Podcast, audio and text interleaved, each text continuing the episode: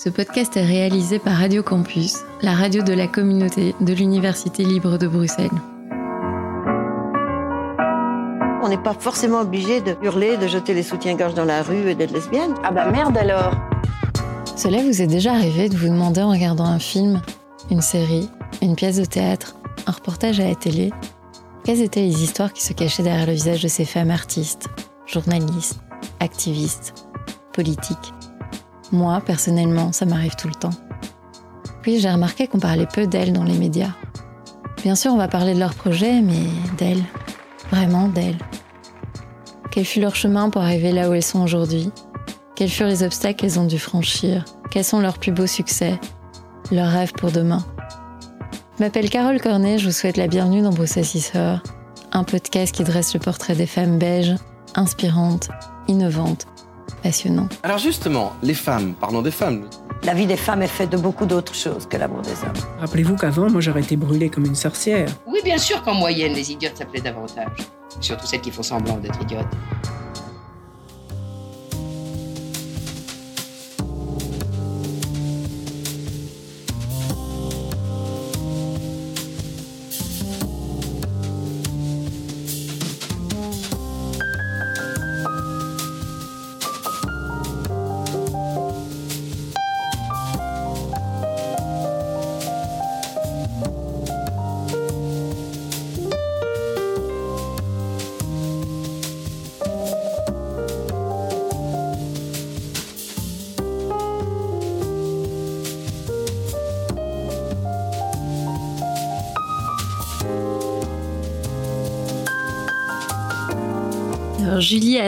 Vous êtes autrice et metteuse en scène. Vous êtes actuellement à l'affiche de Recomposer au théâtre de Poche. J'avoue que pour préparer cette interview, j'ai eu un peu de mal parce qu'il y a peu de choses dans les médias sur vous, personnellement. Pourtant, en se penchant sur votre parcours, on peut ressentir de la force, de la passion et une certaine résilience. Alors, Julie, bonjour, je suis vraiment très heureuse de vous accueillir. Mais moi aussi, je suis un peu déçue qu'il n'y ait rien sur moi sur les réseaux sociaux. Non? Personnellement, personnellement. Ah bon, ça va, bah oui. ok, ça nous sommes début septembre et euh, la nouvelle, une nouvelle saison commence au théâtre. Alors Julie, de quoi sera composée votre saison? Ma saison. Mhm. Alors ma saison a commencé il y a déjà un peu, à peu près 15 jours en fait, parce que j'ai présenté un spectacle aux rencontres de théâtre de Oui, ah oui, euh, qui s'appelait La pomme empoisonnée. Mhm. Donc on a commencé en août. Et puis là, j'ouvre la saison, j'ai l'honneur et le privilège d'ouvrir la saison au théâtre de Poche avec Recomposé du 12 au 30 septembre. Et plus tard dans la saison, après avoir fait deux, trois trucs, je reprends un spectacle au Théâtre des Marionnettes à Genève, et puis euh, je fais une, une, petite forme euh, au Théâtre de Grand Champ à Gland pour le mois de décembre. Je vais créer en mm, avril, sauf erreur, avril-mai, fin avril, un spectacle pour les petits qui s'appelle Tangram avec Pour la compagnie. Et euh, aujourd'hui, il y avait un caméraman qui vous accompagnait pour un documentaire. Oui, alors il se trouve que je suis euh, l'objet, le sujet, l'objet d'un court métrage documentaire sur, euh, sur la méthode de travail que j'applique quand je crée des spectacles que j'écris moi-même. Donc c'est vraiment une espèce de, de... comment Je travaille à la partition. Et donc comment est-ce que d'abord j'écris et comment est-ce que je travaille ensuite seul la partition, comment est-ce que je la transmets aux acteurs et comment finalement je la mets en scène dans le corps, avec les corps des acteurs. Et ce sera un documentaire qui sera diffusé? Euh, on ne sait pas. On va, on, il sera diffusé euh, d'abord. on va essayer de le présenter. Il y a un festival en Suisse qui s'appelle Vision du réel, puisque j'ai la chance d'être double tri national. Et on, va on va le présenter dans des festivals. Et puis, ça va aussi servir à, aux structures qui m'engagent à faire la, promotion de mon travail. Je ne sais pas exactement, je ne sais pas. Voilà. Mm ça se fait, on fait et on verra bien. Donc justement, on va parler du spectacle recomposé, donc qui va se jouer au théâtre de Poche du 12 au 30 septembre. Euh, l'idée est née de votre vécu, si je ne me trompe pas, de justement une famille que vous avez recomposée en quelque sorte. Oui, tout à fait. Donc euh, en fait, en, 2000, euh, bon, j'ai commencé par tomber amoureuse une première fois par trouver que c'était génial, l'amour qui durait toute une vie. Je dis pas ça pour décourager les gens, hein, sans doute que ça c'est vrai. Mais bon, néanmoins, j'ai eu deux enfants, puis j'ai divorcé. Et euh, en 2013, je suis retombée amoureuse d'un homme qui avait une fille et qui habitait en Suisse. Voilà. Donc moi, j'habitais avec, j'avais deux enfants ici à Bruxelles Et lui avait une fille en Suisse. Et on a décidé malgré tout de recomposer. Donc ça fonctionnait plutôt bien parce que mon ex-mari avait aussi rencontré une amoureuse en Suisse. Donc on s'est dit, allez, allons-y. donc on a pris un grand camion de déménagement pour tout le monde et on s'est barré. Et l'aventure a commencé. On a commencé à recomposer une famille. Et un jour, moi je fais du, beaucoup de théâtre jeune public et mes fils, euh, comme euh, ils font partie de ma vie, ils ont très rapidement fait partie de mes spectacles. Et ma belle-fille, un jour, a demandé en rentrant de l'école quand est-ce qu'elle aussi pourrait faire partie d'un de mes spectacles. Et donc on a réfléchi, on s'est dit, mais on pourrait écrire ensemble un spectacle sur notre histoire, cette histoire de rencontre entre la marâtre et sa belle-fille. Donc c'est parti de là. Et ça, c'est la, pomme. Euh, Alors, bah oui, parce que oui, c'est ça, c'est la pomme empoisonnée. Euh, donc on a d'abord réfléchi à comment raconter notre histoire, et puis bah, j'en ai parlé de ce projet à mes amis IES, IIES, enfin bref, mm parâtre et marâtre, parce qu'en fait on est nombreux. Et en fait, dès que j'en ai parlé, ça a comme libéré un flot de paroles euh, bienveillante certes, mais parfois quand même euh, relativement trash. Et puis on s'est dit, mais, euh, est-ce qu'on n'irait pas chercher? Est-ce qu'on n'irait pas poser la question à d'autres?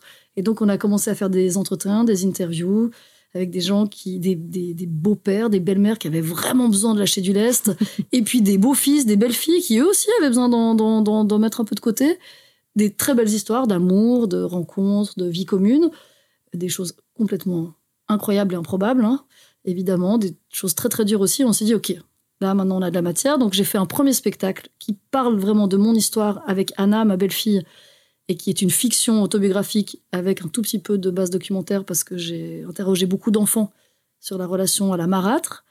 Et puis tout le reste, c'est-à-dire tous les autres témoignages que j'ai recueillis, ont fourni une matière énorme qui va donner euh, naissance à Recomposer. Donc Recomposer, c'est un corpus de témoignages réécrits pour les anonymiser mais qui sont euh, des témoignages de beau-père et de belle-mère, des vraies paroles. Ça vous a pris combien de temps pour rassembler tous ces témoignages? Parce que euh, si j'ai bien compris au début, vous faites dans votre cellule à vous, puis après vous vous étendez pour en venir au trottoir. Eh ben là, on a fait toute la saison passée, puisque on a commencé, je pense, en septembre l'année passée avec mon collègue et ami Charlie Kleinerman, qui est beau-père et qui est aussi co-directeur artistique de, de Pan la Compagnie on, a commencé à, recueillir des témoignages oui, en septembre et les derniers euh, que j'ai eus via le Poche, via le, donc des gens qui se sont portés volontaires pour témoigner via le site du Poche, c'était en c'était la semaine avant qu'on commence les répétitions, donc euh, fin juin. Donc voilà, une saison. Avec euh, voilà, des cercles concentriques. Et qu'est-ce que vous en faites après de tous ces témoignages? Vous les recondensez dans... Ah, oui, je, donc je les écoute et réécoute, je dérush et puis après, euh, je, les mixe, j'en fais des fragments. J'isole des paroles, des propos, des choses, et puis je les réécris en tenant compte des personnages, mais une personne qui a témoigné va se retrouver peut-être dans plusieurs textes, in fine, et euh, son personnage va peut-être porter quelque chose de complètement différent. C'est-à-dire que je, je rends les choses anonymes, donc tout le monde s'y retrouve, tout le monde sait les gens qui ont témoigné savent, mais personne d'autre peut savoir. C'est important pour que la, parole puisse vraiment se libérer, de garantir cet anonymat. Mhm. Et puis c'est aussi euh, la garantie d'une certaine écriture, d'une certaine manière d'écrire. Parce que j'écris, donc je... Et puis parce que quand on parle comme ça, il y, a des gens qui ont beaucoup d'aisance pour s'exprimer, mhm. d'autres moins. Et c'est dommage que euh, leur parole ait l'air d'être moins importante parce que moins bien dite, moins bien euh, convoquée.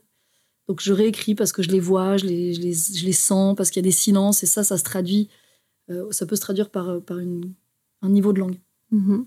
Euh, dans le dossier de, de, presse, qui est très bien fait d'ailleurs, du, du, théâtre de poche, euh, on dit quand même que c'est 15% des familles en Belgique. c'est un, un, chiffre assez énorme comparé à la France où ils sont 9% et 12% en Suisse. Oui, alors après, c'est toujours la même chose, c'est moi je suis pas spécialiste des statistiques. D'ailleurs, la seule fois où j'ai essayé d'en faire, j'ai raté mes examens. Mais euh, les données, elles sont. Alors, faut savoir exactement ce que ça recoupe. C'est pas toujours facile de savoir qu'est-ce que, voilà ce panel de mhm. qui les fait. Ce qui est sûr, c'est que c'est des chiffres officiels. Donc, ça veut dire des familles qui ont divorcé et puis euh, qui ont se sont réinstallées avec des domiciles d'enfants en garde alternée. Donc ça, de manière officielle. Voilà. Donc je je suis pas sûre que 15% ce soit pas euh, sous-estimé un petit peu. Mais ce qui est, ce qui est évident, c'est que bah, c'est facile. Hein, on se met dans une salle, on dit qui est beau-fils, belle-fille, beau-père, belle-mère. Euh, je pense que la moitié de la salle, il y en a euh, presque la moitié de la salle se lève. d'une manière ou d'une autre. On a, même si on n'est pas, on n'a pas engagé un processus de recomposition, on s'est pas engagé dans une vie commune. Mhm. Euh, Aujourd'hui, c'est assez fréquent d'avoir eu au moins une histoire avec quelqu'un qui avait déjà des gosses. Tout à fait. Et du coup, maintenant, avec le, je dirais, le recul de, de cette écriture et de ces témoignages, quel regard vous avez sur justement ces familles recomposées? Alors, sur les familles recomposées en général, euh, toujours le même. Je suis toujours curieuse parce qu'en fait, il n'y a pas de modèle, si ce n'est qu'il y a l'émergence d'un nouveau modèle, je pense. Euh, c'est marrant parce que je crois, je suis pas du tout, euh, je n'ai pas fait de sociologie, etc. Donc je suis un peu, je, dis ça un peu pour me la péter, mais j'ai la sensation, voilà, c'est qu'une petite sensation de metteur en scène de deuxième zone, que en fait la cellule familiale, elle est souvent modèle pour l'organisation de la société. Voilà, qu'il y a quelque chose où euh, tout d'un coup, euh, on a été très habitué, par exemple, au patriarcat, et donc à avoir une espèce de dirigeant unique ou quasi unique à la tête de l'État. Là, maintenant, on est quand même en train de sacrément bouger ces cellules familiales. On a vraiment des familles à géométrie variable, avec des relations complexes, qui, si elles arrivent à être apaisées, deviennent des relations fonctionnelles. Et donc, on est un peu en train de réinventer le concept de village familial comme ça. On dit il faut parfois tout un village pour élever un enfant. Bah là, pour le coup, les familles recomposées, c'est ça. Hein, Essayez Mhm. de vous mettre autour de la table avec euh, euh, les deux parents qui ont décidé de recomposer, plus leurs deux ex respectifs, plus leurs deux nouveaux conjoints conjointes, et peut-être même que les conjoints conjointes ont encore un ex quelque part qui a lui-même recomposé. On est vite à six ou huit couples autour d'une table à se dire ok qui les garde le 15 juin? Ah, Ça c'est la famille recomposée. Et du coup moi au début je suis partie de mon propre témoignage qui était plutôt radical pas hyper euh, positif. Je me suis pas dit je vais vous raconter la famille recomposée et je vais vous vendre du rêve. Moi, j'ai vraiment, j'ai une très belle relation aujourd'hui avec ma belle-fille. On s'aime énormément, mais on a dû la gagner à l'arracher cette relation. Et si on m'avait dit le jour où j'ai rencontré cet homme dont je suis tombée amoureuse, à ce jour-là, j'aurais jamais cru. J'étais trop amoureuse. Mais si on m'avait dit six mois après que ce qu'on allait vivre émotionnellement, ça allait être ça, mais jamais, jamais, je ne me serais en- engagée avec un type qui avait des gamins. Vraiment jamais. Et j'ai commencé la récolte de témoignages en, en témoignant de ça. Et on faisait une, une interview croisée avec ma belle-fille qui disait Mais moi, pareil, quand, quand sa mère a recomposé, elle a dit Mais moi, j'ai plus la force, j'ai plus l'énergie. Elle avait 8 ans quand on a com- commencé ensemble. Elle en avait 13 quand euh, sa mère a amené son beau-père dans sa vie. Elle a dit Non, non, stop, quoi. Alors qu'on s'adore. Mhm. Mais c'est compliqué. C'est ça peut être compliqué, ça l'est pas toujours. Il y a des gens pour qui c'est très simple. Nous, c'était compliqué. Et à force d'avoir entendu tous ces gens témoigner, toutes les grosses difficultés et les autres, petit à petit, je me suis rendu compte que notre famille recomposée était quand même plutôt belle. On s'entend bien, on se marre bien.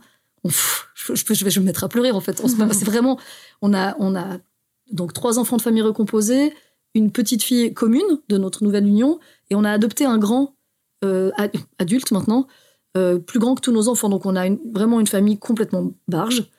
Et on se retrouve des fois pour faire des jeux de société autour de la table, des jeux de société pour les tout petits, puisque la petite a 4 ans, et on rit comme des cons, et les grands sont adultes, ils vont à l'uni, on, parle de philo, enfin, ça part dans tous les sens, c'est rock'n'roll, mais en fait, oui, je suis fière. Mais ça m'a permis de traverser toutes ces, toutes ces visions de la famille reco- recomposée, de me dire, ben, c'est pas tant l'enfer que ça, finalement, chez nous. Mhm. C'est horrible. je me suis rassurée. Merci, messieurs, dames, d'avoir accepté de témoigner. Vous m'avez fait ma journée. non, mais voilà, avec du recul, je me dis Mhm. que euh, qu'en fait, c'était une vraie, vraie expérience. C'est un vrai chemin. C'est incroyable. Humainement, la perfectibilité de l'être humain, elle se situe là-dedans, dans lâcher l'ego et puis euh, pff, essayer d'apprendre quelque chose de ce qui vous fait très mal. Qu'est-ce qui a été le plus dur pour vous? Ce rôle de belle-mère de... Bah, ce qui était le plus dur, c'est une chose à laquelle je ne m'attendais pas et qui pourtant peut émerger, je pense, même au sein d'un couple et d'une famille nucléaire. Mais là, en l'occurrence, euh, moi, ça a émergé là. C'est une espèce de lutte des classes intrafamiliales. Parce que la, euh, je vais la faire courte, la maman de ma belle-fille, elle est riche à millions. Et moi, je vivais dans une caravane quand j'étais ado. Donc, euh, voilà, quand euh, elle reçoit à Noël chez sa mère l'équivalent de mon loyer quand j'habitais à Bruxelles, voire de, de ce que je touchais via la FGTB quand j'étais encore en Belgique. Fou, ça a été dur, c'est hyper compliqué. Puis du coup, il y a des, c'est pas même pas une question de valeur, hein, parce que les valeurs elles peuvent être les mêmes, mais c'est des habitudes.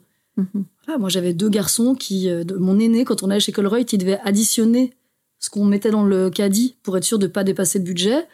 Et de l'autre côté, ma belle-fille de 8 ans faisait des courses avec son père et elle chargeait le caddie, le caddie, le caddie. Et elle- il, il en avait pour 350 euros. Mhm.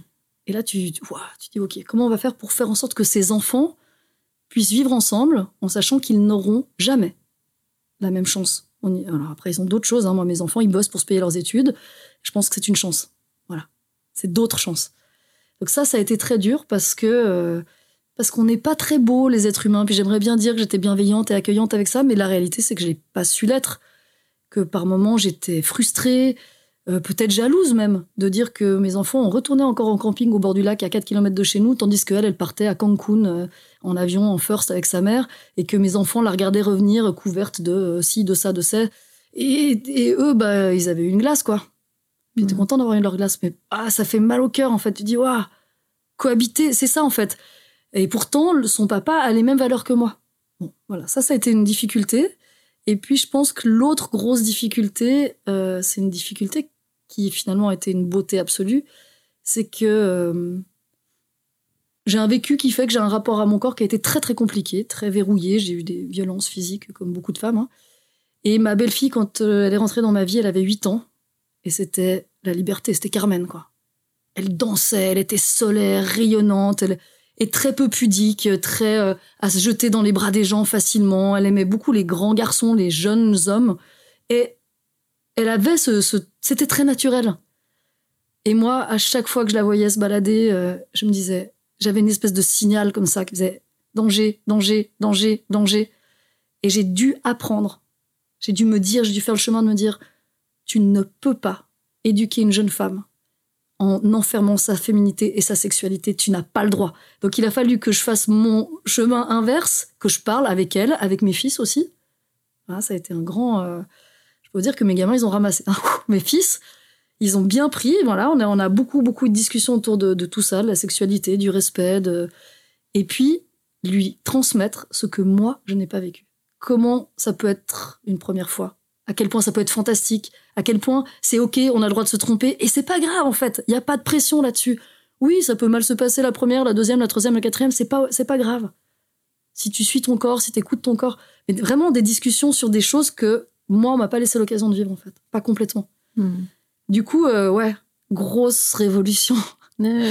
Et je pense que je suis une femme beaucoup plus libre aujourd'hui grâce à la relation que j'ai eue avec ma belle-fille.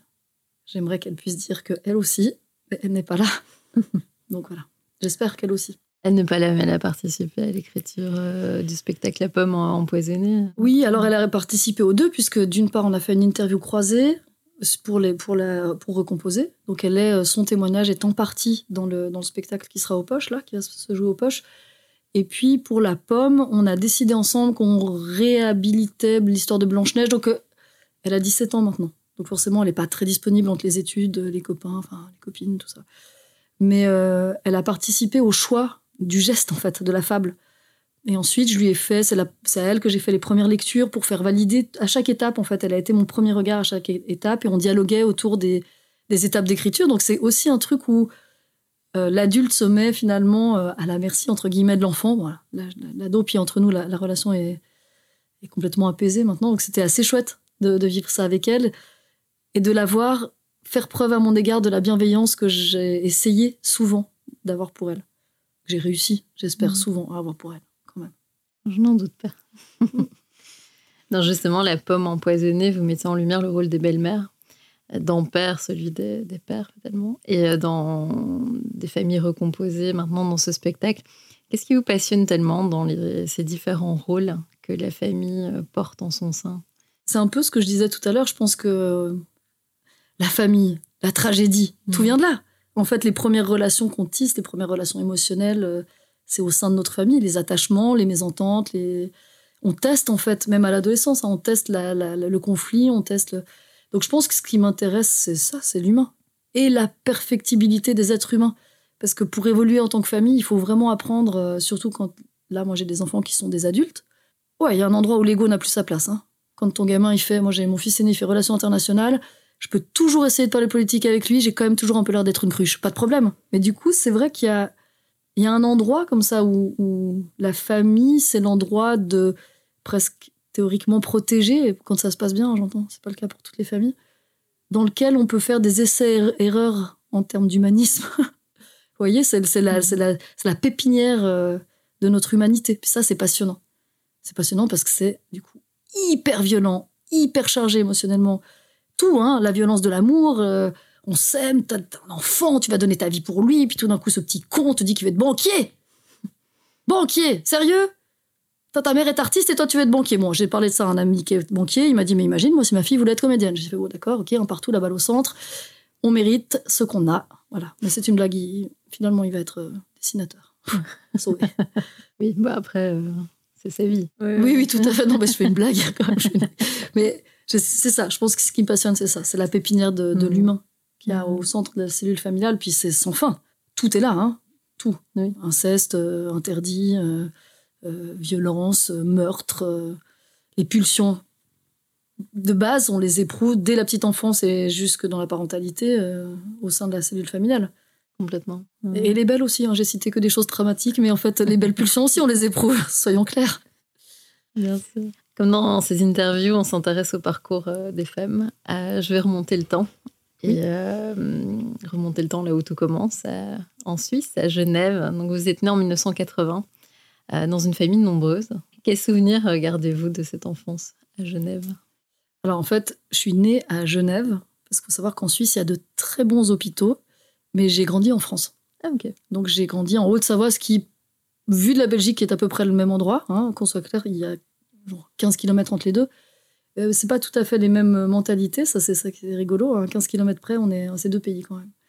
Et donc j'ai vécu dans une petite. on- mon père avait une, mes parents avaient une ferme, mais mon père n'était pas agriculteur. Donc on avait une ferme avec euh, une cinquantaine de moutons, 4-5 chevaux, euh, des poules, des canards, des lapins et des- un verger, un potager, euh, des champs pour faire euh, paître les chevaux. Et mon père, par ailleurs, était euh, ouvrier, il était euh, plombier et ferblantier. Il avait une petite entreprise de ferblanterie euh, à Genève. Et donc, j'ai grandi dans un univers assez euh, magique, en fait, les premières années, en Mhm. tout cas. Voilà, ça, c'est le début. Dehors tout le temps, je parlais beaucoup, ça saoulait tout le monde, donc j'étais dehors tout le temps, toute seule, avec les animaux. J'avais toujours un chien et ou un cheval à côté de moi. Je racontais ça d'ailleurs à un ami l'autre jour, je, je faisais la sieste sur le cul du cheval, je dormais. voilà. Donc j'ai grandi vraiment, ouais, plutôt, plutôt euh, Dans la nature. Ouais, et- dans la nature, avec des copains copines, mais toute seule parce que mon grand frère a 50 de plus que moi, donc autant vous dire qu'il a peu joué avec moi, et mon petit frère a 9 ans de moins. Ah oui. Donc moi j'ai beaucoup joué avec lui, mais lui moyen avec moi. j'ai beaucoup joué à la poupée, c'était super. Moi, un jour pour mes 9 ans, j'ai reçu une poupée incroyable. Un véritable être humain qui grandit pour de vrai. C'était super. J'ai adoré. Et voilà, et puis après, euh, il y a eu, euh, pour ceux qui s'en rappelleront, une crise financière dans les années 90. Et là, mon père a tout perdu, mais tout perdu. Donc on s'est, on s'est retrouvés euh, euh, d'abord euh, en caravane pendant quelques temps, en camping-car, avec une, du coup un tout autre rapport au monde, avec quelque chose d'un peu plus complexe. En plus, c'était l'adolescence, le début de l'adolescence. C'était Mhm. pas très. Et puis après, euh, ben euh, voilà, après mes parents sont devenus gardiens d'un château, donc ils avaient un logement de fonction. Ils n'ont plus jamais été euh, ni locataires ni propriétaires de rien. Ils n'ont ils n'ont plus jamais eu les moyens de ça. Et puis on a vécu donc quand même dans, dans un château euh, vide, c'est-à-dire que les châtelains ne venaient jamais, donc c'était quand même plutôt cool. On avait une énorme propriété qu'il fallait certes entre- entretenir avec des hauteurs de pelouse prédéfinies parce qu'on était quand même les serfs, mais idyllique quoi. De nouveau campagne, euh, une cascade euh, et de nouveau des chevaux, des machins, des trucs. Mhm. Voilà, ça c'est un peu mon, mon enfance. Le passage où vos parents perdent tout, ça a dû quand même être. Quiconque n'a jamais vécu les avis d'expulsion d'un huissier sur la placardé sur la porte de la maison. Et euh, alors voilà, on avait un char pour faire parce qu'on faisait les foins l'été. Et il y avait un char et donc on avait mis mon père il y avait, il y avait le tracteur, le char, le char attelé derrière et notre déménagement dessus. Et donc les voisins étaient là derrière leurs fenêtres et les gens du village, on, on devait traverser tout le village et on l'a pas fait qu'une fois parce qu'on avait une maison donc on a dû Mhm. faire plusieurs trajets. Et je me souviens de ça quoi, de cette espèce de de regard. oui, c'est un peu comme, comme dans un défilé de carnaval, sauf que personne tape dans les mains, il n'y a pas de coup de sifflet et que ma mère n'avait pas euh, des plumes partout. quoi. C'était un peu le, le défilé de la Mhm. honte comme ça. Et on l'a fait plusieurs fois. Moi, j'étais, je suis tombée malade d'ailleurs cette semaine-là. Marrant. Ouais. Pas trop envie d'être sur le devant de la scène pour une fois. Mais c'est aussi là. En fait, ça a été une chance parce que j'aurais pu ignorer toute ma vie ce que c'était d'être de ce côté-là de la barrière parce que c'était assez idyllique. Hein, cette, on n'était pas riches, mais on n'était on n'était pas. Oui. Et là, c'est tout un autre monde qui s'est ouvert euh, évidemment à nous. Un monde un, peu. Alors d'autres solidarités et pas que. peu- à l'époque, euh, Provencia, c'était une chaîne de supermarchés en France. Ils donnaient, quand ils avaient des fruits, des légumes invendus, ils les mettaient derrière avant de les jeter. Ils, acceptaient, après ça a été interdit par le gouvernement, ils acceptaient de les, laisser à des associations qui, s'occupaient des, gens, des, SDF. Et puis, euh, bah, en tant que famille du village, on pouvait aussi aller.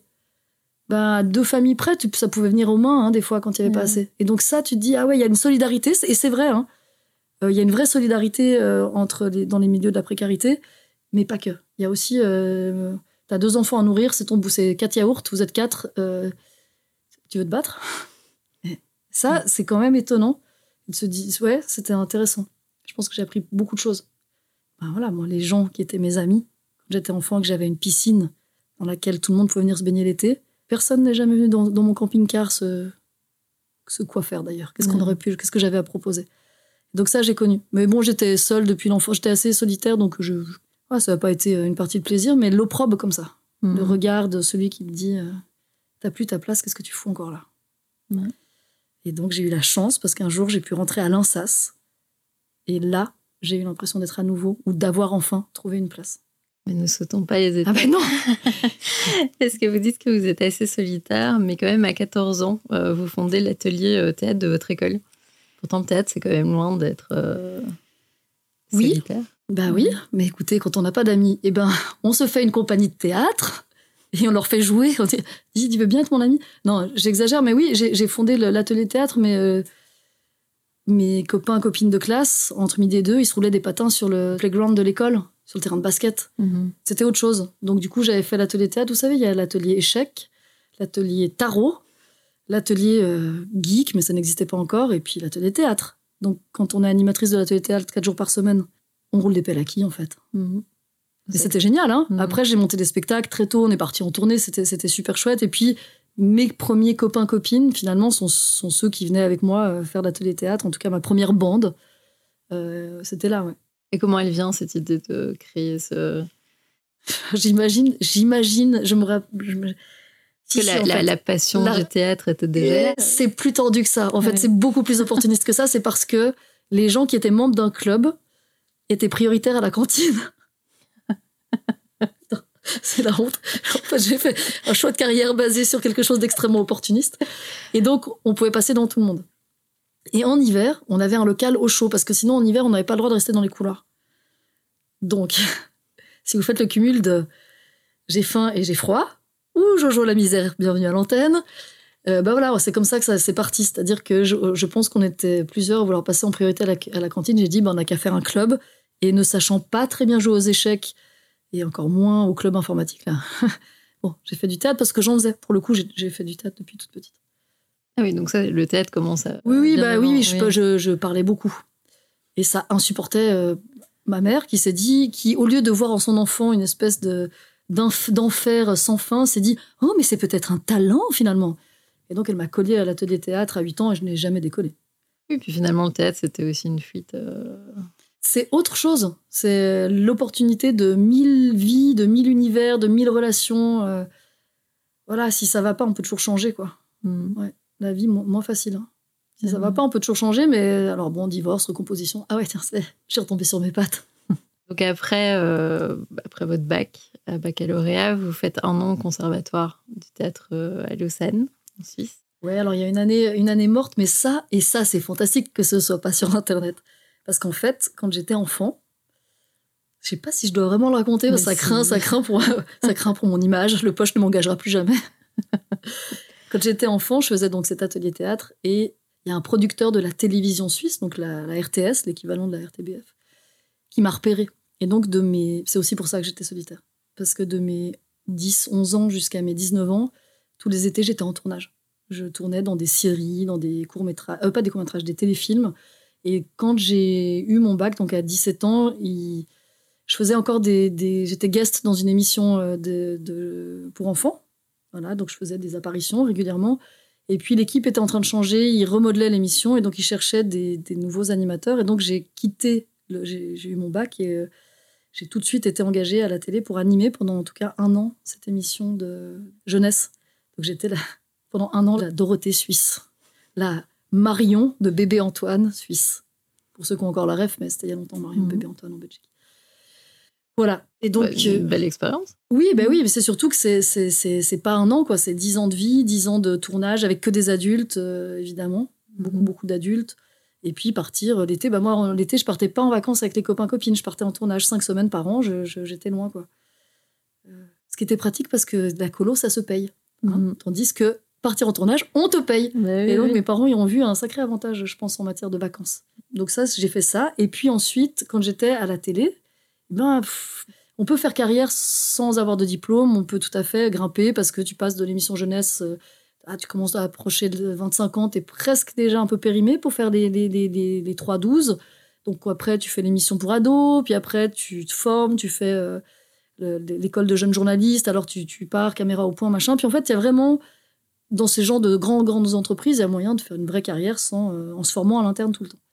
Et donc, je m'étais quand même un peu orientée là-dedans, en me disant, bah, c'est facile, je gagne bien ma vie. euh.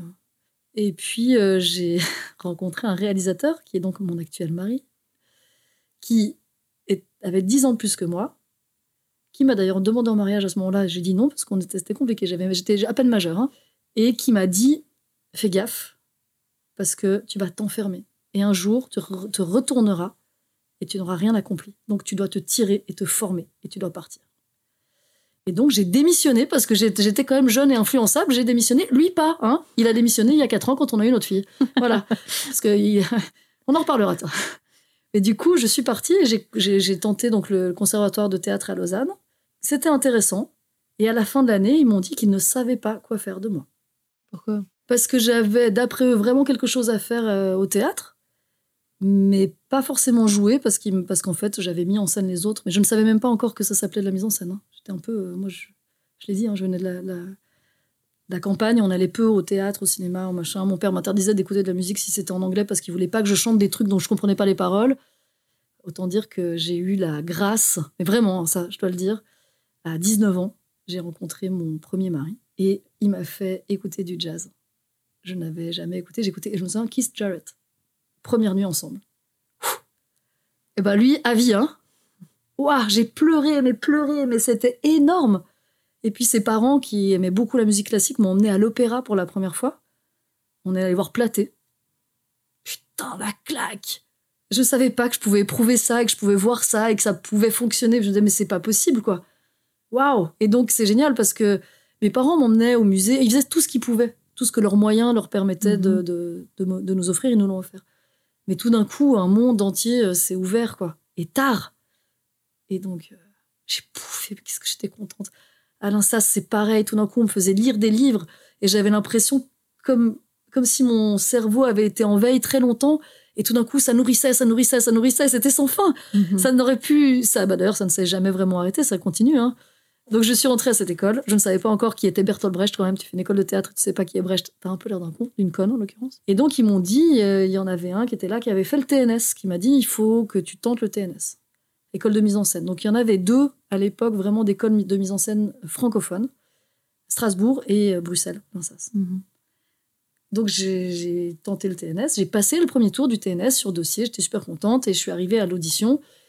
Et euh, au moment où ils ont vérifié mon dossier, ils se sont rendus compte que j'avais 20 ans et qu'il fallait avoir 21 ans révolus pour euh, rentrer à l'école. Et donc j'étais là, je mais c'était hyper frustrant parce que j'avais passé ce putain de premier tour en fait et j'étais là pour leur présenter mon projet. Et tout d'un coup, couille administrative, euh, la secrétaire qui dit ah mais en fait pas du tout, c'est pas du tout possible. Et donc, qu'est-ce qu'on fait? On la passe, euh, machin. Donc, ils me font quand même. euh, ils me disent, bah, vous êtes là, présentez. J'avais travaillé sur la tempête de, de- de Shakespeare. Puis je présente en sachant que de toute façon, euh, voilà, c'est, je n'ai pas le, je ne peux pas, ça fait, je rentre pas dans les critères d'admission. Donc, euh, je repars chez moi, pff, voilà, dégoûtée, mais Mhm. vraiment triste, quoi. et je reçois une lettre de Marie-Françoise Benamou, j'espère que je dis pas de conneries, qui est, sauf erreur, la femme, la compagne de Georges Banu. Bref, cette femme était dans le jury et elle dirigeait euh, le théâtre à la Sorbonne, la section théâtre de la Sorbonne. Et elle m'a écrit une lettre manuscrite dans laquelle elle me disait qu'il fallait pas que j'arrête. Qu'elle me disait, ce n'est pas parce que cette fois-ci ça n'a pas marché que vous ne devez pas vous représenter, vous devez continuer. Waouh. Et donc j'ai présenté- des frissons. Ouais, non, c'est énorme que quelqu'un prenne le temps, parce qu'il y en a hein, des gens qui passent le concours au TNS, et de recevoir ce mot, ce petit message-là. Et je ne lui ai jamais dit qu'elle avait changé Mhm. ma vie, qu'elle m'avait donné le kick-off, euh, je sais pas si ça se dit, mais pour, pour que ça.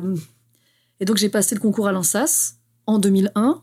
Autant vous dire que je l'ai passé, j'ai eu mon entretien socioculturel le 11 septembre 2001. Donc, pendant le truc, on te dit, tu vas voir, ils vont te tester tout le temps.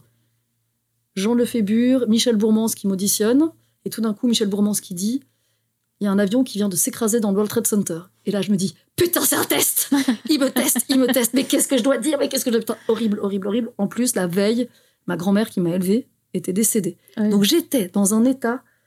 Je ne sais... Ouais. Et ils m'ont quand même prise. Et arrivé à l'inceste, alors Vous vous êtes senti à votre place? Oui, parce que tous les gens qui étaient là, en fait, étaient. euh, ah, on, était on était une bonne année. euh, en fait, mon, mon ex-mari, on est rentrés ensemble à l'INSAS, lui en jeu et moi en mise en scène. Et euh, avec sa classe, c'était une super année euh, d'i- d'interprétation dra- dramatique, des gens avec lesquels je continue à travailler, donc on s'entendait vraiment bien aussi. Et il y avait cette espèce de passion. Mais je me souviens notamment, ils avaient dans leur classe Vincent Sornaga qui, qui avait une passion dévorante. Et donc il y avait des fois, on se disait, mais on va se laisser enfermer pendant la nuit pour pouvoir finir de monter. Enfin, ouais. Des profs qui disaient, mais oui, mais si on fait ça, on a 5 heures de spectacle. Et go, c'est pas grave, on fait 5 heures de spectacle. Il y avait un truc, une espèce de d'évidence de la de l'envie, de la nécessité. Et puis des profs qui étaient loin d'être blasés, c'est-à-dire qui nous suivaient, je veux dire, que ce soit Isabelle Pousseur, Jean-Marie Piem, c'est des, ouais, des gens qui brûlent de passion. Martine Weckart, je me souviens encore d'elle quand elle débarquait. Moi, au début, elle me faisait peur. Et puis aujourd'hui, je pense que 12 fois par création, je cite Martine j'ai- C'est des gens que j'ai énormément aimés. Anne-Marie Lope aussi, mon Dieu, mon Dieu, mais tous en fait. Parce que j'avais rien eu jusque-là. Et tout d'un coup, on, on me donnait tellement qu'il n'y en a pas un ou une qui n'a pas compté. J'ai vraiment vécu euh, mes, mes, mes quatre ans d'un sas comme euh, un cadeau, un cadeau, un cadeau. En plus, je tombais enceinte, donc cadeau Oui. bonus, hop là. et donc, c'était. Et ça, c'est fantastique. Tombe enceinte et l'école te permet quand même de finir ton cursus, euh, les doigts dans le nez. pas dans le nez, pas moi les doigts dans le nez, mais eux ont tout fait pour me faciliter. Alors, j'étais pas la seule, heureusement, mais la grossesse, l'accouchement, Mhm. et que j'ai mon diplôme, quoi. C'était pas. Pfff, Ouais, non, ça a été incroyable. Incroyable. C'est justement une de mes questions, c'était comment vous avez vécu cette grossesse euh, en Mais étant aux su- mais études super. oui. Mais super, parce qu'en fait, euh, parce que c'est aussi une famille, euh, c'est aussi, euh, ben voilà, des gens qui sont, enfin, je sais pas comment. Mm. Voilà, je me souviens très bien de, de- d'être sortie de classe pour aller à l'été. Je me souviens d'avoir essayé de tricher à mon examen de politique culturelle avec euh, Frédéric Young. Parce que j'étais enceinte, puis que j'avais pas révisé parce que je jouais dans un spectacle à la monnaie. J'avais pas bien révisé. Alors, euh, j'ose pas dire, mais un des autres enseignants de l'INSAS m'avait suggéré de peut-être tricher, de cacher mes notes dans les toilettes. Comme quoi. Et donc, j'avais, je me suis dit, si c'est un prof qui me le dit, peut-être que. Et donc, j'avais fait ça comme une imbécile, quoi. J'avais été cacher mes notes dans les toilettes et on arrive à l'examen de politique culturelle. Et donc, je suis enceinte, donc ça se voit déjà, là, je suis à 5, 6 mois, 6 mois, je pense. Et euh, Frédéric dit, ben, euh, c'est une question ouverte, donc bien entendu, vous avez le droit à toutes vos notes. Et moi, je lève la main, je fais, Euh, je peux aller aux toilettes, s'il vous plaît? Grillé, foutu, il m'a dit non, évidemment, il m'a dit non. J'ai dit, mais je suis enceinte, machin, enfin bref. J'avais pas mes notes, j'allais quand même pas revenir de toilette avec mes notes de toute façon, donc j'ai pas très bien réussi l'examen, mais bon, ça a été.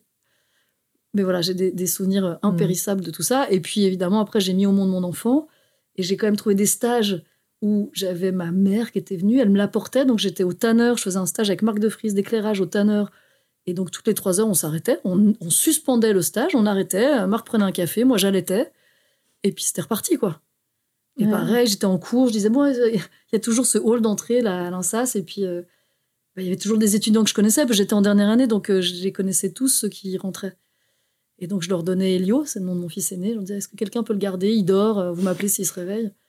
Donc mon gamin, il a été gardé par 150 personnes différentes entre sa- ses- son, ses- son premier mois et ses, ses 10 mois, quoi. Génial. Ouais, c'était super. Puis en fait, il y avait une crèche à côté où tous les gosses, tous les gens, parce qu'on est plusieurs à avoir eu des enfants à l'INSAS, et tous nos gosses allaient à la même crèche. Donc il y avait un truc. Mm. Non, non, vraiment, euh, c'était super. C'était vraiment super. Puis j'ai- du coup, j'ai perdu peut-être, au lieu de passer mon, ma défense de mémoire en juin 2005, je l'ai passé en septembre 2005. Donc j'ai perdu quelques mois, juste les mois en fait de congé maternité qui ont été reportés, et c'était OK. Mhm. Ouais, j'ai Ouais. vraiment, non, vraiment, j'ai beaucoup, beaucoup aimé cette école, mais j'ai surtout beaucoup aimé ce qu'on m'y a appris. C'était un point de vue, quand même, un regard sur le monde, sur le réel, sur le, la manière dont on dialogue avec le réel, dont on se laisse traverser par, euh, par ce qu'est le monde. Mhm. Un regard profondément humaniste. Moi, je viens d'une famille euh, catholique éduquée chez les curés, euh, quasiment. Euh, tout d'un coup, euh, l'humanisme, je me le suis pris dans la tronche, mais comme la révélation du siècle. hein. Mhm. Les Lumières, euh, moi, ça a fait cling à 20 ans, quoi. Génial. Ah, génial, la révolution, petite révolution quand même. Mon, mon monde a fait fung, fung, fung. Ouais. Mhm. Le mot pureté n'a plus jamais voulu dire la même chose pour moi. Voilà. Donc vous terminez l'INSES en 2006 5, pardon. Ouais. Et en 2006, vous signez votre euh, première mise en scène. Là encore, j'aimerais dire que c'est vrai, mais c'est un mensonge. On a triché en fait. Maintenant, je peux le dire parce qu'on s'en fout, mais peut-être que le- la communauté française va m'enlever tout ce que. Non, en fait, à l'époque, euh, donc c'était un spectacle jeune public. Mon, mon Mhm. travail de fin d'études, en 2005, donc, c'était un spectacle jeune public. Et pour pouvoir présenter un spectacle jeune public aux rencontres de Oui, qui sont quand même, quand même l'endroit où on diffuse. C'est-à-dire que sans Oui, un spectacle jeune public en Belgique n'existe pas ou très peu Mhm. ben, dans le règlement d'ordre intérieur, c'était interdit de faire des spectacles euh, de fin d'études, de les présenter aux rencontres. Ah, voilà. Donc, on a retravaillé. Ben oui, oui, bien sûr, on a retravaillé au Théâtre Saint-Honor, euh, 15 jours, monté une compagnie et dit non, non, mais ce n'est pas le même spectacle, on l'a retravaillé.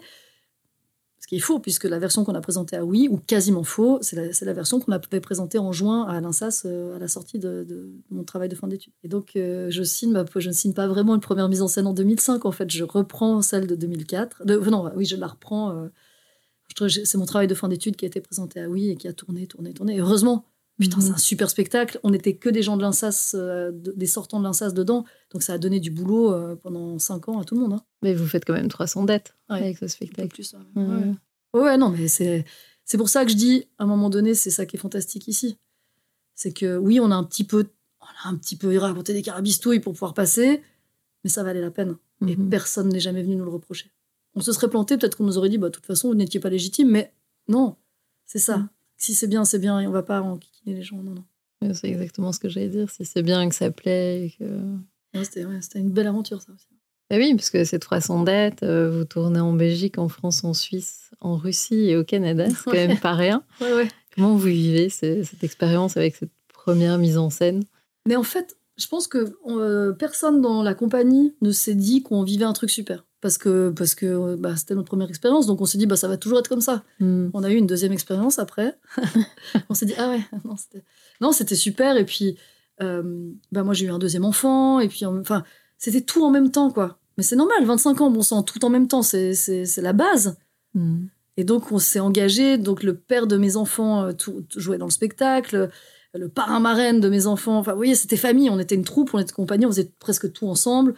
Et puis, chaque fois qu'un nouveau truc nous arrivait, on se disait la cloche. Je me souviens à Mulhouse, on avait, on avait joué euh, dans un théâtre à Mulhouse et on logeait dans un petit hôtel. Il y avait un espèce de resto gastronomique. Et donc, on avait laissé Elio, qui devait avoir. J'étais enceinte de Noé, donc il devait avoir 2-3 ans. Il dormait dans un lit à l'étage, dans une chambre. On avait laissé les portes ouvertes parce qu'on était au premier étage et on, on se tapait la cloche à la cloche. Et la compagnie, mais on était cons, hein, on savait même pas qu'il fallait ga- garder des sous pour les autres créations. On claquait tout le fric qu'on gagnait en tournée à se faire des gastros, donc choucroute garnie, euh, machin, de la- l'Alsace, quoi. Et de, et de la bière et des machins, mais on avait peur de rien. Le lendemain, on était sur le plateau, on s'était n'importe quoi, n'importe quoi. et un jour, quelqu'un m'a dit, mais tu sais, en fait, tu peux mensualiser tes comédiens. Parce qu'à un moment donné, on tournait tellement qu'on était payé 4000 euros par mois.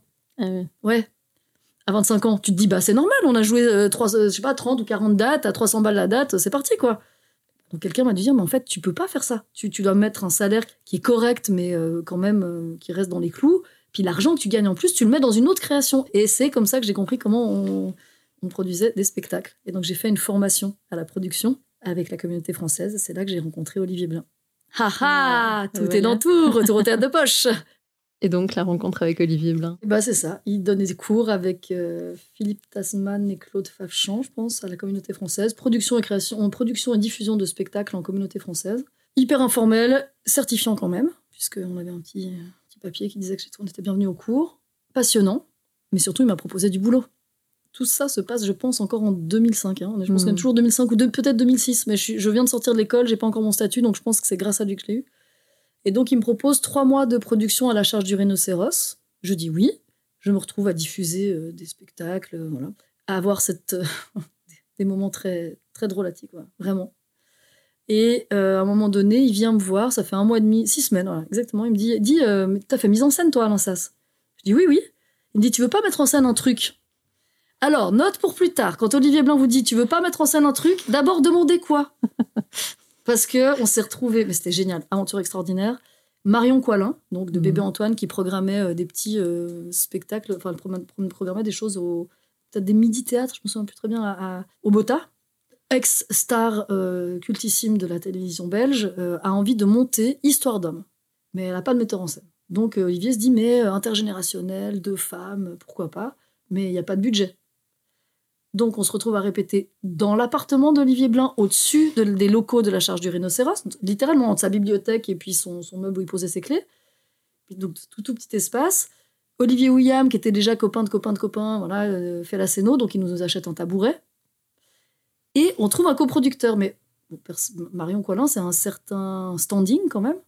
Et on se retrouve à créer au Théâtre de la Valette à Ytre, chez Léonine McCormick. Donc c'est un théâtre qui fonctionne sur privé, qui fonctionne sur euh, des formules euh, repas-théâtre, quoi. Grosse bouffe euh, à la brasserie, et puis après, si, si t'as vraiment encore le courage, tu peux aller voir une petite pièce. Bref, c'était fantastique. C'était fantastique parce que effectivement, on s'est retrouvé là avec Marion à, des, années d'écart face à la bibliothèque remplie de bandes dessinées d'Olivier qui, collectionne des, qui bandes dessinées incroyables, et elle qui lui dit. Mais tu sais, Franquin, je le connais, j'ai d'ailleurs un petit papier chez moi. Donc elle amène, elle offre à Olivier une dédicace de Franquin fait au- à la terrasse du Belga, quoi. Je dis, waouh, mais quel, mais quel- mais que se passe-t-il? Voilà, ça, fantastique. Et puis donc j'ai fait une mise en scène pour Olivier, qui s'est bien passée. J'ai continué à faire de la prod pour lui de temps en temps, quand j'avais pas de sous. Puis après, j'ai fait de la prod pour d'autres compagnies, mais très vite, ma compagnie a fait de la, de la coprod. Mhm. C'était un truc comme j'avais la formation, dès que des jeunes gens sortaient d'un sas et voulaient faire... Des jeunes gens, qui avaient donc 23 ans, hein, j'en avais 25. Ils voulaient co- comprendre comment ça fonctionnait, oui, pour le coup, dès qu'il y avait quelqu'un qui était intéressé en jeune public, comme j'avais fait mon mémoire là-dessus, euh, bah, je les recevais, et puis il m'arrivait de coproduire, de, de, de, voilà, de soutenir. machin. Puis j'ai travaillé pour, euh, c'est marrant, pour euh, bah, Jean-Michel Van Dynen de, de, Charleroi. Son premier spectacle, j'ai fait la prod. Puis pour plein d'autres gens, en fait, qui aujourd'hui Mhm. sont des super metteurs en scène, super connus. Mais moi, je, je sais pas, je suis... Au tout début, je suis dans plein de petits, projets. Et puis, je refais des mises en scène qui fonctionnent bien. Bah si, en fait, la deuxième, c'était Eros Medina euh, à la Balsamine, quand même. On a, on a quand même eu euh, trois nominations au prix de la critique. Donc, c'était pas si mal, en fait, finalement, je suis en train de me dire. C'était bien, avec euh, Thierry Debrou, Anouchka Vintier à la Balsa. De nouveau, un truc un peu improbable comme ça. Mais très chouette. Et puis, puis voilà, je fais plein de mises en scène. Et puis, c'est. Après, ça, c'est pas... Ça, en fait, ça ne s'est pas arrêté.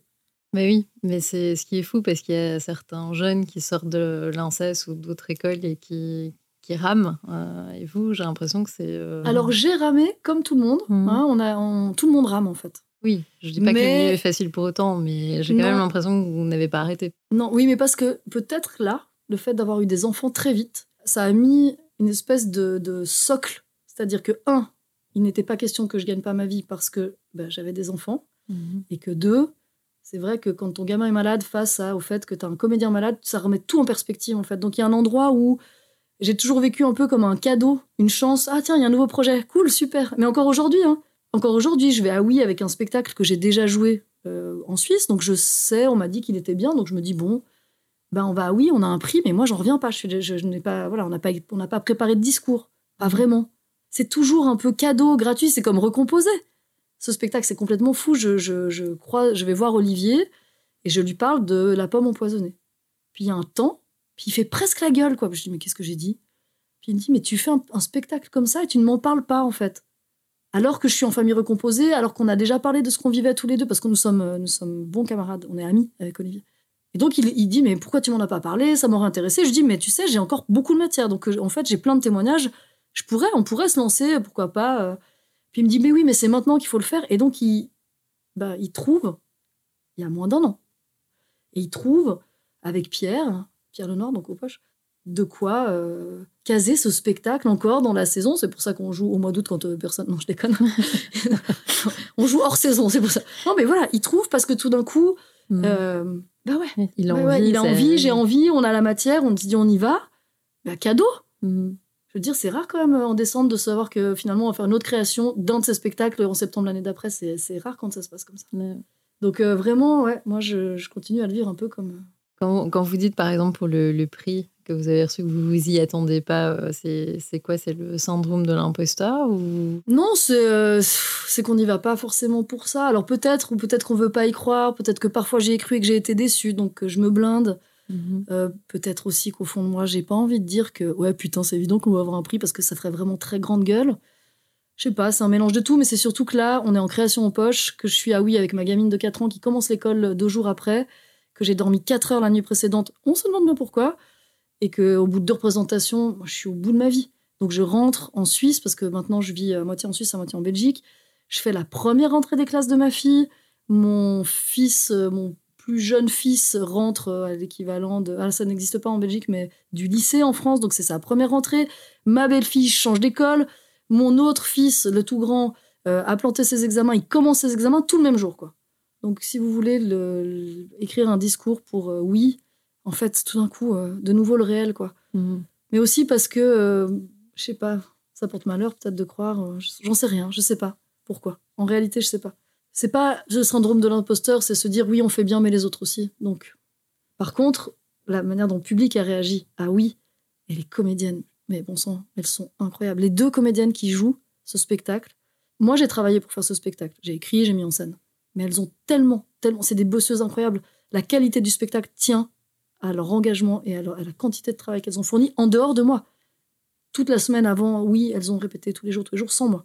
Il y a un côté aussi, je trouve, quand on est autrice, de voir finalement, euh, ça doit être assez magique de voir ces mots euh, être interprétés et finalement habités par Ah, d'autres. C'est génial. En plus, elles le font extrêmement bien. Elles m'ont fait une confiance inouïe, notamment, alors, euh, Ninon et Diana, s'appelle. Diana, a priori, le, le registre comique, c'est pas son registre. Et donc, j'ai demandé de faire des trucs et j'ai senti qu'elle faisait un peu genre, Hum, bien sûr, oui, je vais mimer, tiens, je vais faire du mime. C'est vrai que j'ai fait l'école du mime, moi. Donc, je sentais que c'était pas, elle était pas méga à l'aise, mais elle a fait confiance. Et donc, dans une des critiques, c'est écrit la drôlatique Diana Fontana. Je dis, bah, celle-ci, elle s'y attendait pas, moi non plus, mais putain, qu'est-ce qu'elle est drôle! Et donc, c'est, ce qui est émouvant, c'est de sentir que ils font confiance à ce qui, au texte, Mhm. ils l'incarnent, ils l'habitent et ils le transcendent. Et que eux-mêmes sont dépassés, sont surpris de l'endroit où ça les emmène. Donc moi, je suis évidemment euh, surprise et voilà, j'ai vu ce spectacle plein de fois. Je vais ah oui, à la deuxième, je pleurais de rire, Je- vraiment, parce que c'était plus moi, c'était plus mon spectacle, c'était plus mes mots, c'était plus, c'était leur spectacle Mhm. au plateau. Elles deux en ont fait leur spectacle. Moi, c'est plus mon spectacle. C'est trop bien, c'est mieux. Elles font mieux que moi, vraiment. Vos spectacles touchent aussi les gens parce que je sais que vous avez organisé des bords de scène, comme il y en aura un avec euh, Recomposé. Euh, Le 20 septembre. Le 20 je le dis comme ça, septembre. on sait, 20 septembre. Si vous voulez venir demander aux comédiennes si vraiment c'est super de bosser avec moi ou s'il n'y a que moi qui le pense, n'hésitez pas. Je serai pas là. Et lors de ces bords de scène, notamment avec la pomme euh, empoisonnée et pas, euh, les gens viennent témoigner et Oui. rajouter aussi euh, du contenu finalement. C'est ça. Si vous n'aimez pas que les gens vous racontent leur vie, il faut pas faire du théâtre documentaire. Mhm. Moi, j'adore. Mais c'est vrai que pour les pères, ah, j'avais interviewé des pères qui m'ont raconté beaucoup. Et puis après, quand je racontais ce que je faisais, je me souviens. allez, petite anecdote, je suis euh, à Avignon. J'étais membre du comité belge de la SACD à l'époque. Et du coup, j'avais reçu des places pour aller à Avignon, à Avignon, euh, voir des spectacles. C'était génial, vraiment. Et donc, je suis dans la cour du IN. Ne me demandez pas comment j'y suis rentrée. Sans doute quelqu'un m'a fait rentrer en douce, mais je ne sais pas qui. Et je parle avec un, mettons, un directeur de théâtre belge dont je ne citerai pas le nom. Non, je, par- je parle avec quelqu'un qui est dans les commissions, en fait, dans la commission de théâtre. Et qui me dit Ah, c'est vrai, euh, les pères, donc du coup, vous, on avait donné des sous pour ce spectacle. Puis je dis Oui, c'est super, bah, on a fini, hein, c'est fini, les textes sont finis. euh, et donc, euh, voilà, moi, je, suis contente, j'en ai bien entendu, mais alors je commence à en avoir un petit peu, voilà, ça commence à bien faire. on va le monter, mais c'est bien, j'ai eu ma dose d'histoire de, paternité. Et cette personne embraye. Ouais, je comprends. hein. Puis ça doit pas être facile parce que moi, tu vois, et j'ai compris ce jour-là ça ne s'arrêterait jamais. Et encore aujourd'hui, les gens qui découvrent les pères et qui me rencontrent me racontent Mhm. les pères, me racontent la naissance de leur enfant, les difficultés de leur enfant à l'adolescence. En fait, cette parole qui a, qui, donc c'était en 2010, hein, elle a toujours la même nécessité à être partagée. Mhm. Et bien sûr, les familles recomposées, c'est la même chose. Voilà. Oui, puis je, je suppose aussi que ça évolue dans le temps. Ah oui. Euh, la, la paternité a énormément changé euh, ces, ces derniers- ces dernières décennies. Enfin, oui. Oui, oui, le- Et, oui la place de, de bah, la, la, famille, belle-mère en fait. aussi. euh, Enfin, c'est vrai que la belle-mère avant, c'était la méchante dans les contes de fées. Enfin, C'est toujours, c'est toujours. c'est toujours un peu le cas. hein. Mm. La belle-mère, euh, Mm. Blanche-Neige et Cendrillon, c'est toujours les belles-mères qui sont des, des peaux de vache. hein. Oui, mais il y a quand même une parole qui se libère sur certaines choses. Oui, Euh, ça euh, commence. Bah, euh, ça commence, mais il fallait. le- Voilà, c'est une question de génération. Moi, quand j'étais enfant et que les parents divorçaient, c'était vraiment un chagrin. Euh, je me souviens, quand moi j'ai divorcé, mon fils avait un ami dans sa classe qui a dit à ses parents en rentrant le soir Eh ben voilà, ça y est, je suis le seul qui a encore ses parents ensemble dans ma classe. En, Mhm. en- en 20 ans, ça, ça, évidemment, ça a changé. Donc, Donc oui, oui, je vais encore Mhm. entendre des histoires de familles recomposées, mais surtout, là, j'ai vraiment envie d'encore en entendre. Parce qu'on s'est rendu compte, donc euh, sur, euh, sur le plateau, euh, il y a trois comédiens. Dans l'équipe, en fait, on a presque tous ou toutes été euh, soit beau-père, soit belle-mère, soit bel-enfant. belle- voilà. On a, on, a, on a presque tous vécu au moins une histoire comme celle-là. Et euh, avec Diana Fontana qui joue dans le spectacle et Charlie Kleinerman qui sont mes, un peu mes comparses de, de, d'initiatives dramaturgiques. C'est-à-dire que c'est avec eux qu'on a vraiment maudit nos beaux enfants. Pour être très clair, c'est-à-dire qu'on s'est fait une fois une soirée de. de... J'ose même pas le dire, j'essaie, je dis j'ose dire ça à la radio, quoi, mais pas nos beaux enfants, mais on, on, on, on déversait, quoi. C'était la soirée exutoire, comme ça, et c'est donc eux qui ont donné aussi euh, l'énergie à ce projet pour se lancer. Je suis pas toute seule, on était les trois. Et on se rend compte qu'en fait, a... c'est sans fin. En fait, il y a beaucoup à creuser. C'est tellement complexe, tellement variable, tellement vaste. Parce que ça recoupe d'autres choses. hein. Parce que, bah, voilà, Charlie, il est marié avec un homme qui a des enfants. Donc, qu'est-ce que c'est qu'être famille recomposée homoparentale? Tac, tac, tu les as dans les deux sens. Et puis après, tu as des familles où c'est très complexe, où le papa et la maman vivent dans la même maison. Mais alors, qu'est-ce qui se passe quand. Voilà, et puis alors, euh, qu'est-ce qui se passe quand euh, tu, ton enfant te dit, mais en fait, euh, ma belle-fille, 8 ans, Anna, mais Elio et Noé, ce ne sont pas vraiment mes frères. Non, pas vraiment, mais vous vivez comme des frères et sœurs. Oui, mais si on était amoureux, on aurait le droit. Non. Sur Freud. Ouais, ouais. Non, non, en fait, non. Mais pourquoi? Parce que. Voilà, parce que, parce que vous êtes frères et sœurs, parce qu'on vit dans une situation familiale. Mais pourquoi, en fait? Oui, bonne Mhm. question, pourquoi? Pourquoi pas Mais ça arrive souvent. Oui, ça arrive. oui. Ouais, ça arrive de ma- manière euh, très complexe, c'est-à-dire Mm. que le beau-père euh, peut aussi se barrer avec sa belle-fille, Mm. euh, et réciproquement, la belle-mère avec son beau-fils. euh, Ouais. Complexe, variable, Mm. formidable. non, c'est vrai. Et donc, du coup, y a, y a- c'est sans fin. Et ça interroge fondamentalement la notion de liberté, de pérennité dans le couple. Qu'est-ce qu'on met en place? Comment est-ce que ça dure, tout ça? Comment on s'inscrit dans le temps? Et puis, qu'est-ce qui se passe une fois que ça se termine? Moi, ma belle-fille, si demain, son père et moi, on se sépare, il n'est pas question que je le cesse de la voir. Bien sûr. Je l'ai élevé pendant dix ans, nom d'un chien. C'est c'est une part de moi. Donc, ah oui, ok, en fait, c'est. c'est- c'est- Pfff. Ouais, Mm. évidemment que ça évolue et ça crée des tissus sociaux complexes, tissus familiaux et sociaux. Moi, je, je me souviens, on avait des amis où les parents des différents couples recomposés partaient tous ensemble en vacances parce que c'était beaucoup plus simple pour les enfants. Mm. Quand ça se passe bien. Mais c'est délirant comme c'est bon, en fait. C'est délirant. Moi, à la première de la pomme empoisonnée, dans la salle, il y avait mes enfants, l'ex-femme de mon mari avec son mec et son fils, mes ex-beaux-parents, et puis notre fils adoptif, et puis ma famille. Bah, bref, il y avait euh, deux rangées rien que pour moi.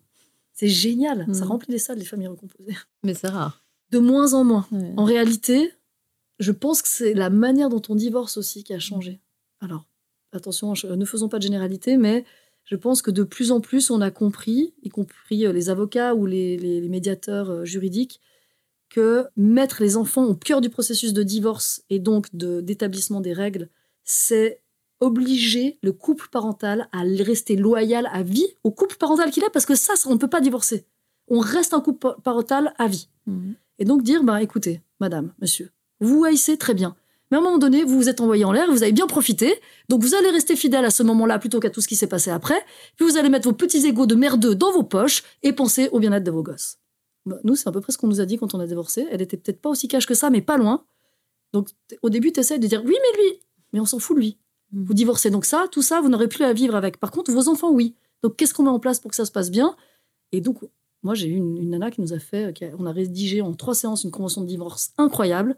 Ça nous a coûté 150 euros, 75 chacun, et on s'est, serré dans les bras après avoir dit euh, non, Euh, oui, enfin, enfin, vous voyez quoi, la fin. C'est fou. Ouais, Mm. mais parce que le système qui nous a accompagnés là-dedans était déjà en train de dire, ok, elle n'avait pas défini ce qui était bon ou pas bon pour les enfants, mais elle nous a invités, nous, à nous questionner au-delà de nos égaux. Et je pense que c'est en train d'évoluer partout. On sent que euh, les gens se rendent compte qu'on peut ne pas se haïr, même quand on s'est fait beaucoup de mal. Alors après, attention, c'est une grosse généralité et il y a des milliers de cas particuliers où euh, se haïr est absolument nécessaire. Ça, j'en doute pas. Il n'empêche que pour les enfants, si on arrive à s'entendre, c'est mieux. Et en fait, c'est mieux pour tout le monde. Moi, j'ai essayé hein, de haïr l'ex-femme de mon mari. J'ai essayé pendant quelques temps. Putain, mais quelle énergie de merde. Perdue pour rien. Et maintenant, elle prend ma gosse en vacances. Donc, si moi je veux me tirer, je lui file ma fille de 4 ans chez sa sœur, donc chez l'ex-femme de, de mon mari, et je suis tranquille parce qu'elle en prend soin comme la prunelle de ses yeux. Elle, est- elle adore ma fille, elle est hyper contente. Ma fille adore euh, l'ex-femme de. Ouais, c'est compliqué cette histoire. Et donc, c'est en fait, ça peut être facile. Oui, puis c'est plus sain. Enfin, les choses sont claires, peut-être. Oui, enfin, il faut un peu fermer sa gueule et puis euh, mordre sur sa chic, et puis se dire, bon, de toute façon, euh, personne ne fait pareil, donc il faut accepter que quelqu'un d'autre dise à tes enfants ce qu'ils doivent faire aussi. Finalement, on peut réinventer la famille. euh. Mais c'est vrai, on a eu quand même des discussions comme ça, ou moi, des moments où j'étais dépassée par l'éch- l'échec, oh, c'est pas l'échec scolaire, mais j'ai mon deuxième fils qui a eu des difficultés scolaires, et sa belle-mère, du côté de son papa, elle est euh, éducatrice spécialisée, elle travaille euh, dans les écoles avec des enfants qui sont malentendants. Et donc, elle connaît très très bien la manière dont fonctionne le, sy- le système scolaire, etc. Putain, mais si elle n'avait pas été là, moi, je m'en serais jamais sortie. Waouh Mm. Faire alliance. Et on te demande pas d'être les meilleurs amis du monde, on n'est vraiment pas euh, copines ou quoi que ce soit. On, on- Moi, j'ai beaucoup d'estime pour elle, je l'aime beaucoup, et je me dis que si c'était pas la nouvelle copine de mon ex, peut-être qu'on pourrait être copines. Mais en attendant, en tant que coparent, putain, c'est génial. C'est génial. Mais c'est c'est du job, hein, c'est 10 ans, hein, c'est facile. 10 ans après. On, se- on aurait eu la même discussion il y a 10 ans. Oui. pas sûr que j'aurais dit la même chose. Bah, oui, comme quoi rien n'est inscrit dans le marbre et tout évolue. Bah, la ouais. perfectibilité, on en Mhm. parle, c'est ça. Moi, je trouve que ça nous, ça nous oblige à bouger les lignes tout le temps, cette famille recomposée. Parce que les enfants grandissent et qui sont euh, pas du tout les mêmes euh, aux différents âges de la vie. Mm. Que nous, on vieillit, qu'il y a des trucs qu'on supportait euh, il y a 10 ans qu'on supporte plus aujourd'hui et réciproquement, inversement. Je vois l'heure avancer. et, euh, J'ai encore un milliard de questions à vous poser, mais si vous, quand vous regardez votre parcours comme ça, qu'est-ce que vous avez envie de dire à Julie, petite fille, qui crée son club de théâtre? Ouais, t'es ado celle-ci. J'aurais envie de lui dire euh, rien, fais. Je sais pas, je sais pas quoi dire à cette. Je saurais pas quoi dire. Juste laisse faire, ça va se faire tout seul. Ça se fait en fait. Il faut juste vivre les choses que je. J'ai pas de regrets, pas de. Il y a plein, plein de trucs que j'aurais peut-être fait autrement si j'en avais eu l'occasion, mais en fait, euh, bah, j'ai fait ce que j'ai fait, puis j'en suis là où j'en suis aujourd'hui et je suis plutôt contente. Il y a des choses qui sont difficiles dans la famille recomposée, par exemple. Hum, Le fait de moins vivre en Belgique. Putain. Qu'est-ce que j'aime Bruxelles? Qu'est-ce que je me sens belge? Il y a une journaliste suisse qui m'a demandé si euh, je suis double nationale, je suis franco-suisse sur papier. Puis elle m'a demandé, mais alors dans le fond, vous êtes plutôt suisse ou plutôt française? Et je lui ai dit, bah vous savez quoi? Dans le fond, je crois que je suis belge. Mais c'est évident. Mm. C'est ici que j'ai vécu, euh, c'est ici que je me suis construite. Et donc, voilà, ça c'est dur, par exemple. Donc, si je devais dire quelque chose, c'est plutôt à Julie, adulte, il y a 10 ans, dire T'es sûr Tu veux vraiment quitter Bruxelles? T'es vraiment sûr de toi, là? Tu, tu penses que c'est vraiment la meilleure option Et je, voilà, je, je dirais que euh, à l'ère du réchauffement climatique, on aurait pu y réfléchir un peu plus, ça nous aurait évité beaucoup de déplacements. Mais c'est pas, non, j'ai rien à me dire en fait. Et Qu'est-ce que vous aimez tant à Bruxelles? Vous? Tous? Toutes? J'aime, j'aime, ouais, ouais. Les gens. les gens, ma famille. J'ai une famille élective, mais euh, indétrônable. Qui, voilà, des gens que j'aime depuis 20 ans. Ça fait pas l'ombre d'un doute que ce sont les miens. Et je me sens être une des leurs. Et de façon plus large, je me sens appartenir à, à ce que nous sommes collectivement ici. Mm. Peut-être pas à tout le monde. Hein Attention, je n'appartiens pas à tout le monde. Mais euh, ouais, Une famille recomposée belge. c'est ça. Ouais. Vous, êtes, vous êtes ma famille recomposée. En tout cas, euh, Julie, merci. Mais avec Merci joie. d'être venue parler avec autant de sincérité. Euh, donc, euh, je rappelle, la pièce recomposée se jouera au tête de poche du 12 au 30 septembre et vous avez toutes les infos sur www.poche.be. Merci, au revoir. Merci. Si cet épisode vous a plu, n'hésitez pas à le partager, à mettre des étoiles sur Apple Podcast et à en parler à votre entourage.